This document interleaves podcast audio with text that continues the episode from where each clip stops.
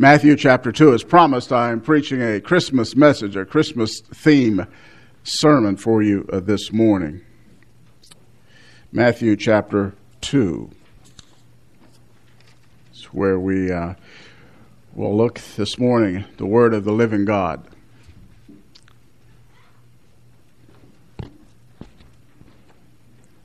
Beginning at verse 1. I need to read these verses in your hearing uh, so they'll be firmly planted there for the uh, delivery of the exposition. Now, I know that you are familiar with these words, but it's okay to hear them again. Amen. All right. Now, after Jesus was born in Bethlehem of Judea in the days of Herod the king, Magi from the east arrived in Jerusalem, said the Jews, For we saw his star in the east and have come to worship him. When Herod the king heard this, he was troubled, and all Jerusalem with him. Gathering together all the chief priests and scribes of the people, he inquired of them where the Messiah was to be born. They said to him, In Bethlehem of Judea, for this is what has been written by the prophet. And you, Bethlehem, land of Judah, are by no means least among the leaders of Judah. For out of you shall come forth a ruler who will shepherd my people Israel. Then Herod secretly called the Magi and determined from them the exact time the star appeared. And he sent them to Bethlehem and said, Go and search carefully for the child, and when you have found him, report to me, so that I too may come and worship him. After hearing uh, the king, they went their way, and the star, which they had seen in the east, went on before them until it came and stood over the place where the child was. When they saw the star, they rejoiced exceedingly with great joy. After coming into the house, uh, they saw the child with Mary, his mother, and they fell to the ground and worshipped him. Then, opening their treasures, they presented to him gifts of gold, frankincense, and myrrh. And having been warned by God in a dream not to return to Herod, the Magi left for their own country by another way. I'm using a subject for uh, these verses that I think you probably already know wise and otherwise. Wise and otherwise. The depressing question confronting men in this age is this What will you do with Jesus Christ? No one is neutral regarding Jesus Christ. Either people side with him by faith or they side against him in unbelief. A prophecy uttered 40 days after Jesus' birth by the old man Simeon in the temple, recorded for us in Luke chapter 2, 34, makes this truth abundantly clear for us. Listen to the words of Simeon as he speaks to the mother of our Lord these words This child is appointed for the fall and rise of many in Israel and for a sign to be opposed. Now, the words their fall and rise needs explanation. Fall in the statement alludes to judgment. Rise refers to eternal life, heaven, all that that entails. Our text this morning that I just read in your hearing illustrates the varied responses to Jesus Christ in events that took place about two years are about after his birth. Now, the reactions that we see here in this passage of Scripture um, to Christ's birth demonstrates who is wise and who is a fool in spiritual terms. In fact, you can break men down into those two dominating categories of human beings. Either people are wise or they're fools. Simple as that. All men fit in either one of those. As we begin this study in these uh, verses, we looked at the heading, The Wise Seek Him. The wise seek Him. And that's what we find in the first two vo- verses of uh, Matthew chapter 2. Herod. Herod is Herod the Great, the founder of the Herodian dynasty. He wasn't a full blooded Jew, he was an Edomite. An Edomite was one who was a descendant of Esau, the brother of Jacob. He was not a legitimate king over Judea. The Romans, they ruled the world at this particular time, the time of our Lord's birth, and they installed uh, people to rule their conquered territories. And in Judea, they installed a man named Herod. In fact, the Roman Senate placed him there over them in 40 BC. Now, the Magi other characters here in our text. We're all familiar with Magi. We're familiar with them, uh, not necessarily historically, but we're familiar with them because we've all been around long enough and we've seen the Christmas cards and we've seen the three men on the camels and two light skinned one and one dark one and and they've even given names to these guys. No historical basis for it, but they've given names to them. I'm not going to repeat them because I said I don't need to know that because it's not true. who were the Magi. We know them as wise men. Uh, they were men of science. They were men of agriculture, mathematics, uh, astrology, and astronomy. And astrology and uh, astronomy were closely related in that particular time period. They were also involved in the occult, um, the Magi in general. Now, these men were politically and religiously influential, and they were advisors to rulers. Some have said they were king makers. So, because of these aforementioned abilities and skills and knowledge and all that they possess, and the political influence, the religious influence, uh, they were called wise men. Now, these particular wise men, the men that we see in our text in Matthew 2, who traveled from where they lived to Jerusalem, they were wise men in the truest and highest sense of the term. You see, they believed what Yahweh had informed them concerning the birth of the king of the Jews. And they sought him out to worship him. That's the highest expression of wisdom that any human being can have is when he or she believes what God says about God's Son and seeks to worship and serve and know and love him. You can't be wise apart from that. So these men were wise and they demonstrates, demonstrated it. Now, it says in verse 1 they were from the east, or literally the rising. We believe they're from a place called Parthia, Parthia one of the uh, regions uh, in that place, east. Perhaps they were Persians. We really don't know. I don't, at least. Bible scholars uh, that these magi uh, were the recipients of teaching by Daniel, who was highly esteemed in Babylon. And he had told about this coming Messiah. And that had been passed down. And so these men probably heard about that as well when Daniel lived in the Babylonian and the Persian empires. And so they arrive in Jerusalem. In verse 2, they're repeatedly asking the question, Where is he who was born King of the Jews? And is really repeatedly asking uh, the, uh, this question Where is he? Who is the king of the Jews? And let me tell you, uh, they have to repeat it because amazingly, this is what was going on. They were going around in Jerusalem, the capital city of Israel, and saying, Where is he who was born the king of the Jews? And people were closed mouthed, like, Who, what? And said, then it goes someone else, oh, where is he born king of the Jews? said, it's amazing that this momentous event, the birth of the King of the Jews, the entrance of the Son of God, was utterly unknown by the inhabitants of Jerusalem. You would think something like that would be the talk of the town. Think that everybody would be talking about it. But they weren't. Matthew wanted people to get the message that, yes, Jesus of Nazareth was the king of the Jews.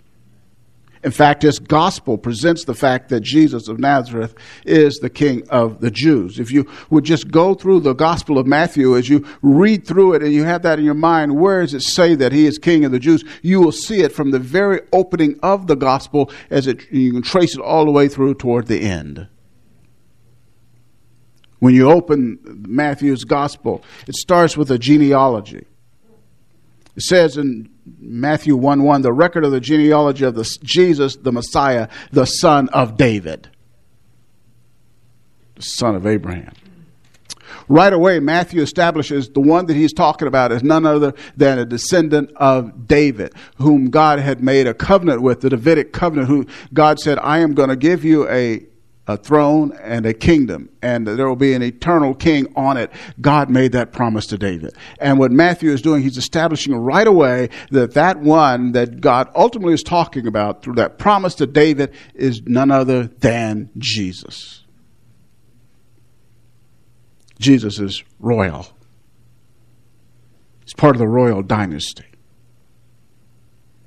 Further, Jesus is the fulfillment of prophecy. That's why they say in verse 6 of, of Matthew chapter 2, they quote Matthew, uh, excuse me, Micah 5 2.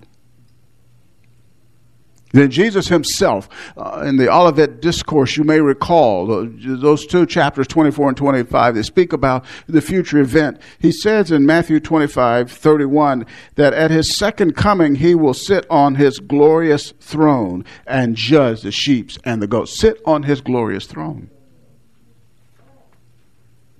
What does that mean? He's a king. Jesus, standing before the Roman procurator, Pontius Pilate. He affirmed that he is king of the Jews. Matthew 27, verse 11. Now, Pontius Pilate was no friend of the Jews. There was friction between he and them, and the crucifixion of Christ, he wanted to really gig them, dig them, irritate them, and he had uh, uh placed on Jesus' cross above his head on a placard these words, quote, This is Jesus, the King of the Jews. Matthew 27 37. Now, you need to understand something about this king. There are other kings in Jesus' uh, genealogy, obviously, but he is not like them in one profound respect. He, unlike them, was born of a virgin.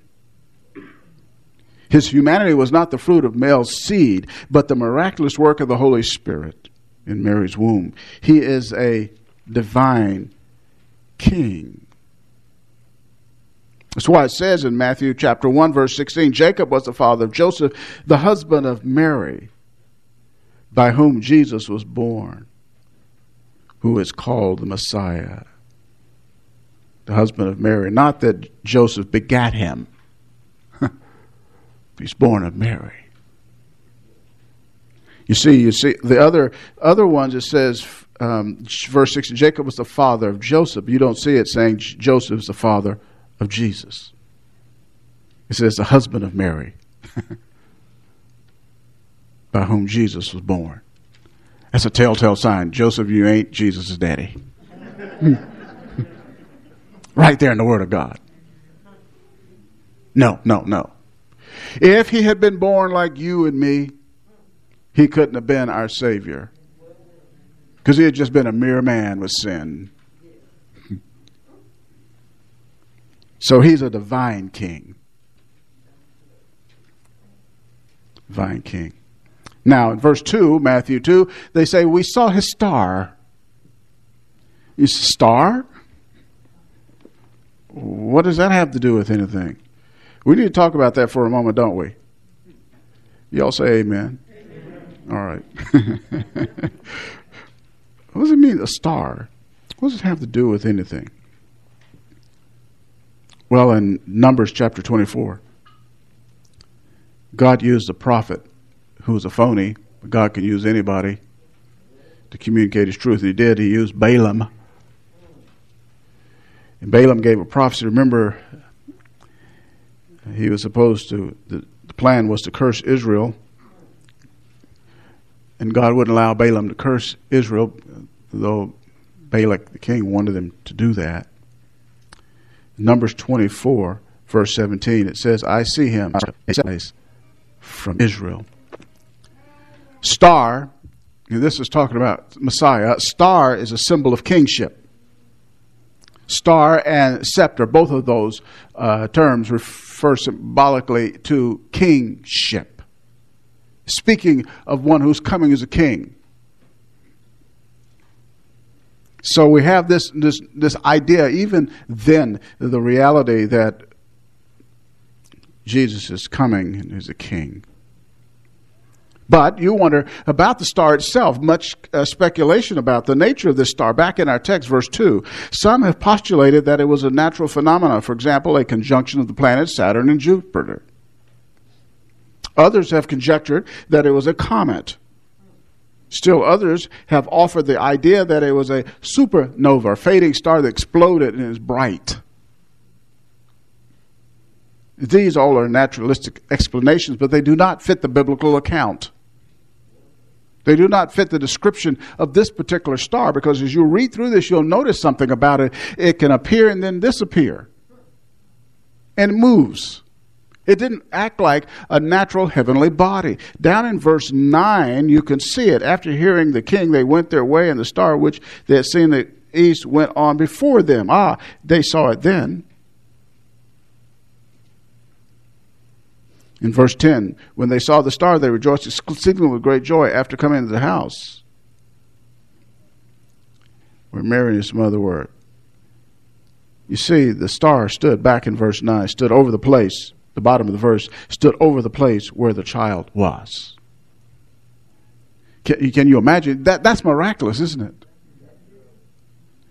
Have you ever seen a star move and then stand over? How would you think if a star moved and stood over your house?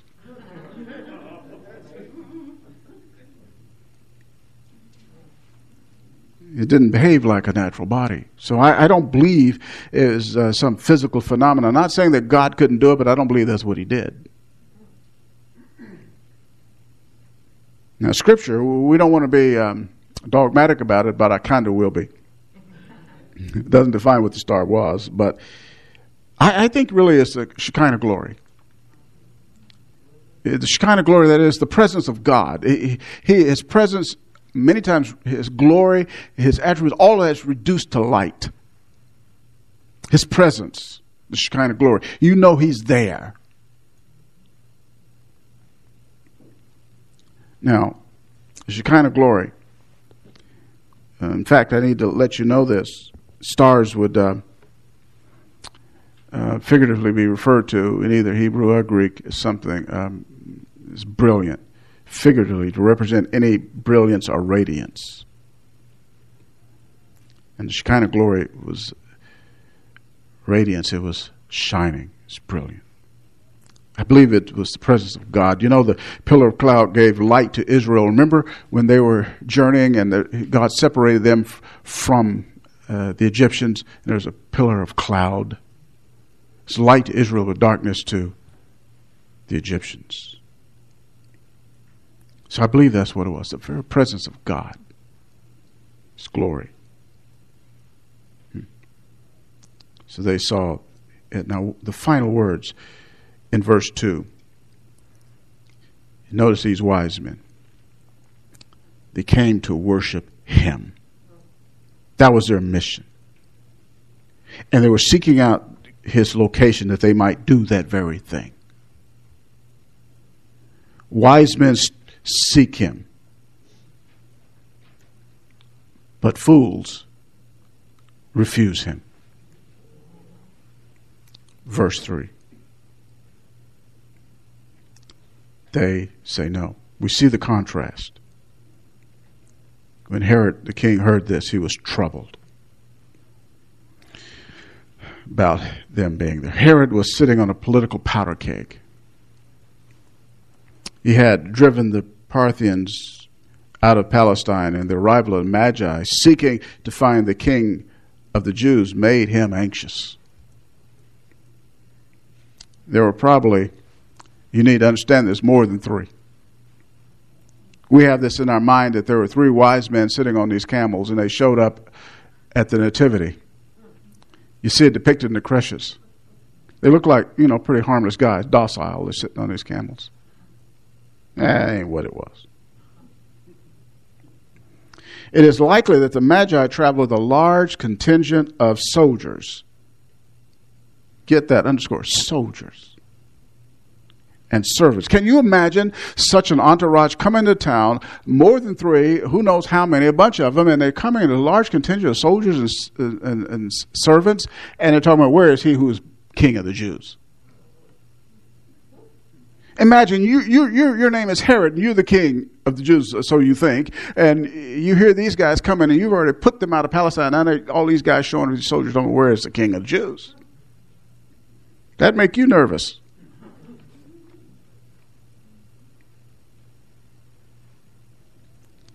I don't think there are just three. That inference drawn from the three gifts that are given, I don't think is credible. These guys, I told you earlier, were considered kingmakers. So that adds to the mix. That adds to the trouble that uh, Herod was having. His anxiety level, his blood pressure, pressure level went up. If they put the cup on him, they oh boy, we got to hospitalize you. See, he saw this as a threat because these were powerful men and they're coming into town, this huge number of people. They had even the demeanor of royalty, it says. It is reported. But uh, so this guy, Herod, was agitated. Now, it says in the text here, Jerusalem with him, they were troubled. So why would they be troubled? Because Herod's trouble. And Herod was a cruel man. Herod was paranoid. He even killed members of his own family, his own sons. This guy was off the charts wicked. And they knew if he got upset, trouble could happen, put people to death. You, you know what happened in uh, Matthew chapter 2, verse um, 16. Then, when Herod saw that he had been tricked by the Magi, he became very enraged and sent and slew all the male children who were in Bethlehem and all its vicinity, from two years old and under. This guy was a child murderer. He feared for his throne. He wanted to remain there, and so that's why he was troubled. I want to say something about the people in Jerusalem. They were looking for a political and military savior. They weren't looking for a uh, savior from sin.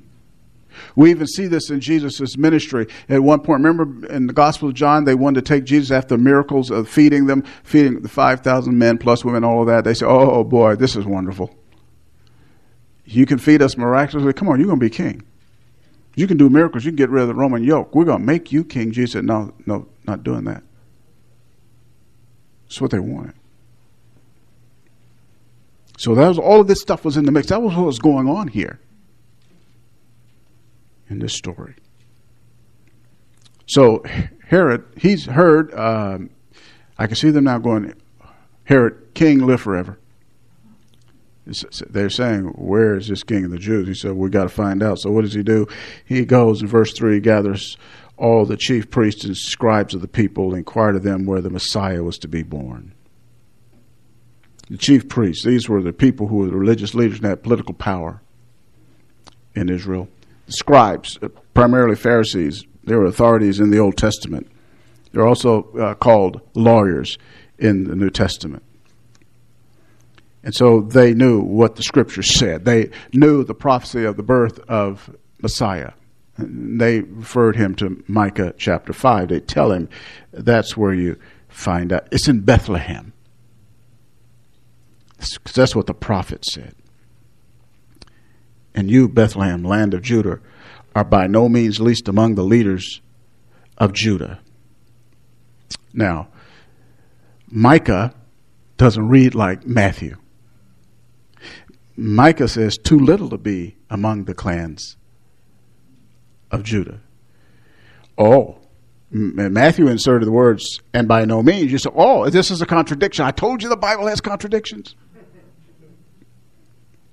No. You just don't know that Matthew is under the authority of the Holy Spirit. And what he wrote is exactly what the Holy Spirit wanted him to write for this particular moment. It's just like it was what Micah wanted him to write back then. Because the Holy Spirit is a, a, single ultimate author of the Scripture. Yes, he uses a human being, but every word is what the Spirit of God wanted here.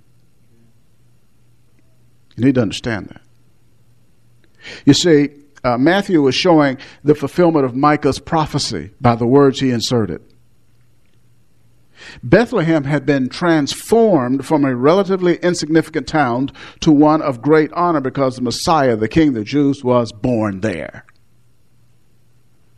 It's like we do today.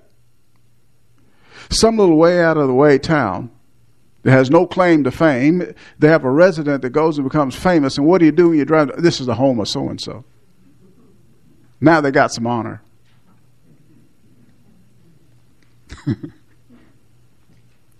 well, Bethlehem had the distinction of having none other than God incarnate being born there.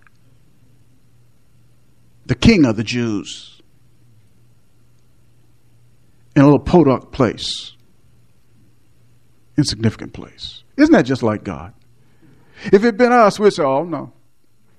I got to be born in Jer- Jerusalem because that fits me, my status. But the king of, of the Jews, the Lord was born there. And you'll see in Micah, he calls him ruler and the shepherd, meaning he will exercise sovereign dominance Jesus will be the final and perfect ruler of Israel.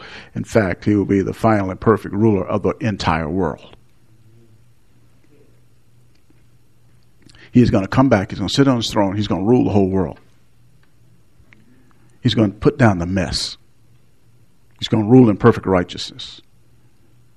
There will be perfect justice. He's going to come and it'll be stern. He won't play. But here's something we need to recognize spiritual indifference. Now, you think, Magi come to town, they're saying, Where is he born, the king of the Jews? And the religious leaders, scribes and Pharisees, oh, you know, it's right there in Micah, Micah 5 2. It's in Bethlehem.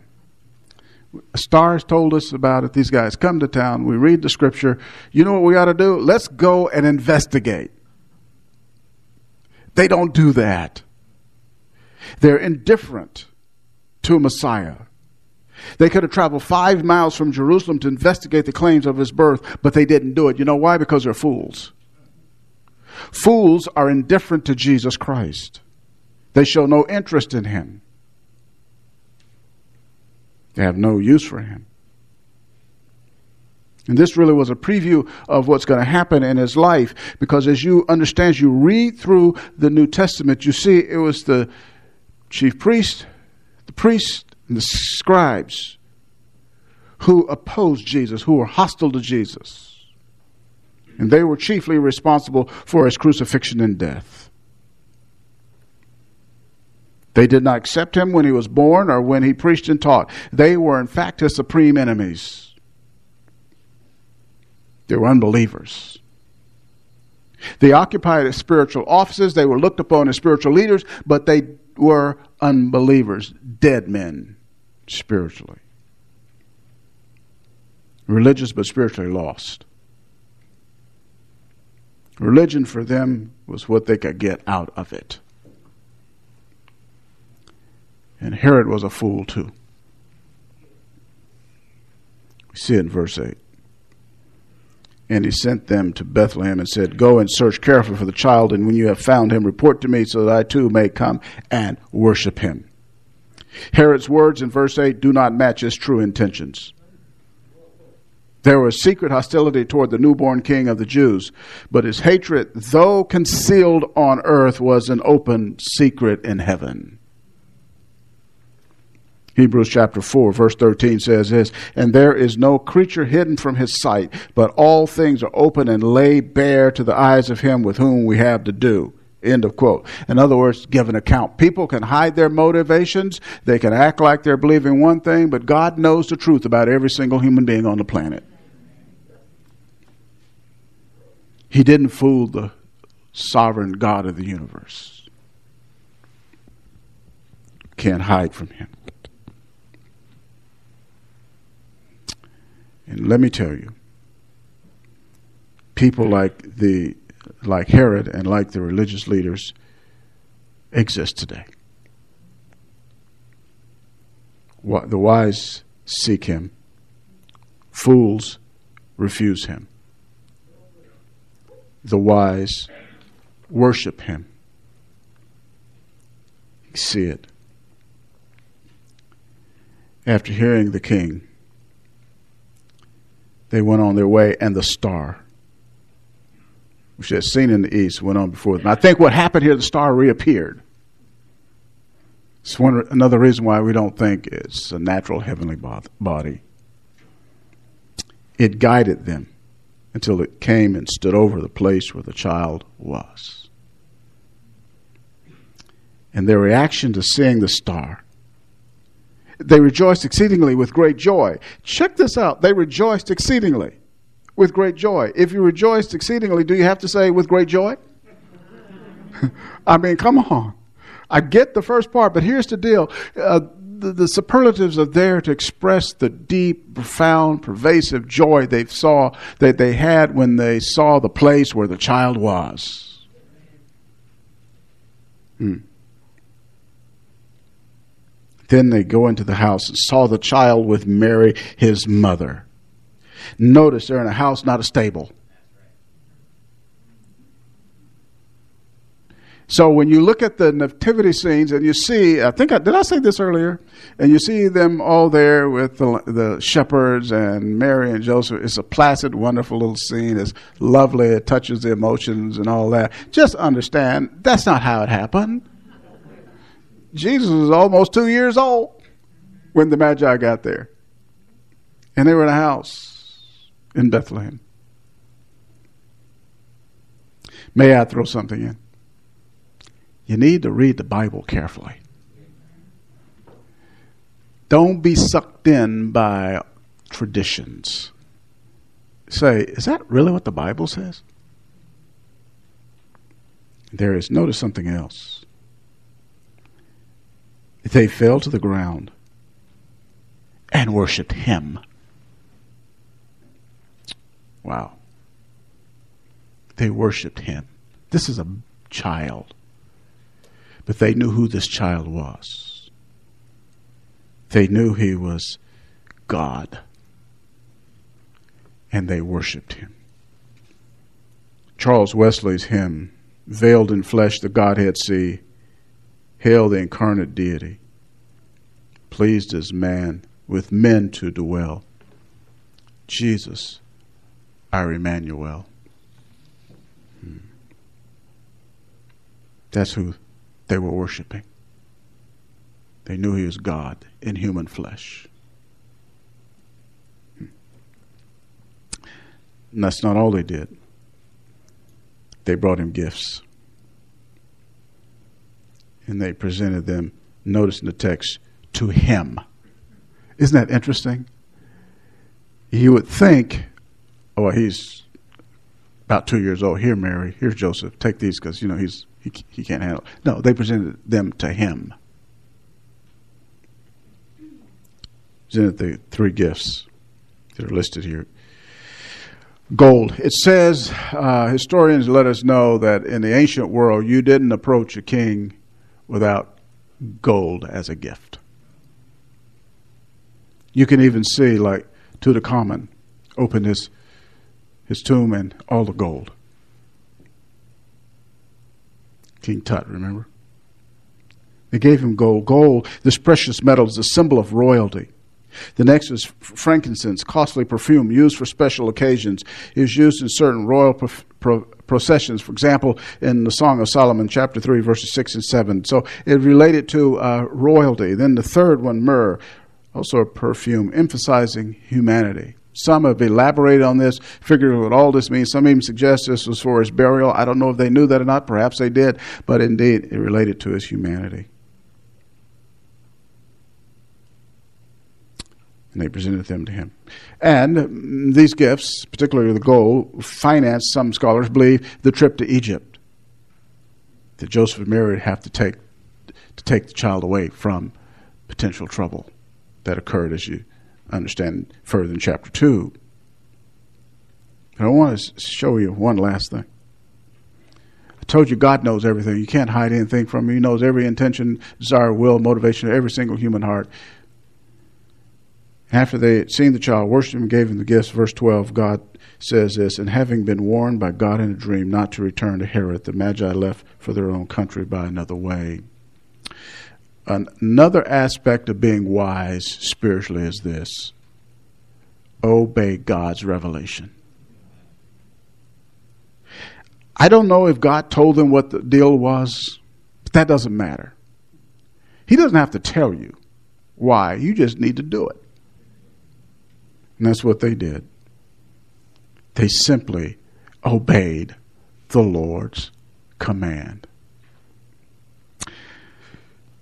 Uh, they were wise. But the other characters in this narrative were otherwise. They were fools. Jesus Christ is not only the King of the Jews, He is the King of kings. He reigns right now. And for all who come into His kingdom through faith in Him, He rules over their hearts. Spiritual kingdom. He is their King, our King, our monarch. He sits on the throne. And he, he rules in varying degrees. As we grow, He rules more and more. But He is King, right? One day, as I've told you earlier, he is going to rule the entire planet. Not only will he just rule in hearts, he's going to rule over the entire world uh, physically. Here, his will will be done. That's who this child is. It's worshiped, King of the Jews. Is he is our Savior. He is our Lord. And we worship him, right? And don't go boasting thinking, I'm not like those fools. Herod and the scribes and the Pharisees. Don't go boasting. The reason I say that is the reason you're wise is not because you were just wise, it's because God made you wise. When He reached down and plucked you out of the muck and mire, when He saved you, made you His own and then you knew who Jesus Christ truly is. And now you worship him. He is our wisdom. Hmm. That's because of the grace of God. So don't go boasting. Go praising him. Thanking him for making you wise. Because you know at one time you were otherwise. Let us pray. Our Father and our God, we bless your name for the profound truths of the coming of the Son of God to earth. We thank you for uh, who he is and what uh, he, he did for us in redeeming us on the cross. I pray for any in this room this morning who have yet to come to Christ, who, are, who lack the wisdom they need, that you would draw them to yourself. We pray for believers who need to grow in their faith and serve in a local assembly, but unchurched, add them here. We pray for these individuals that you do this for their good and joy and your glory. In the name of Christ I pray. Amen.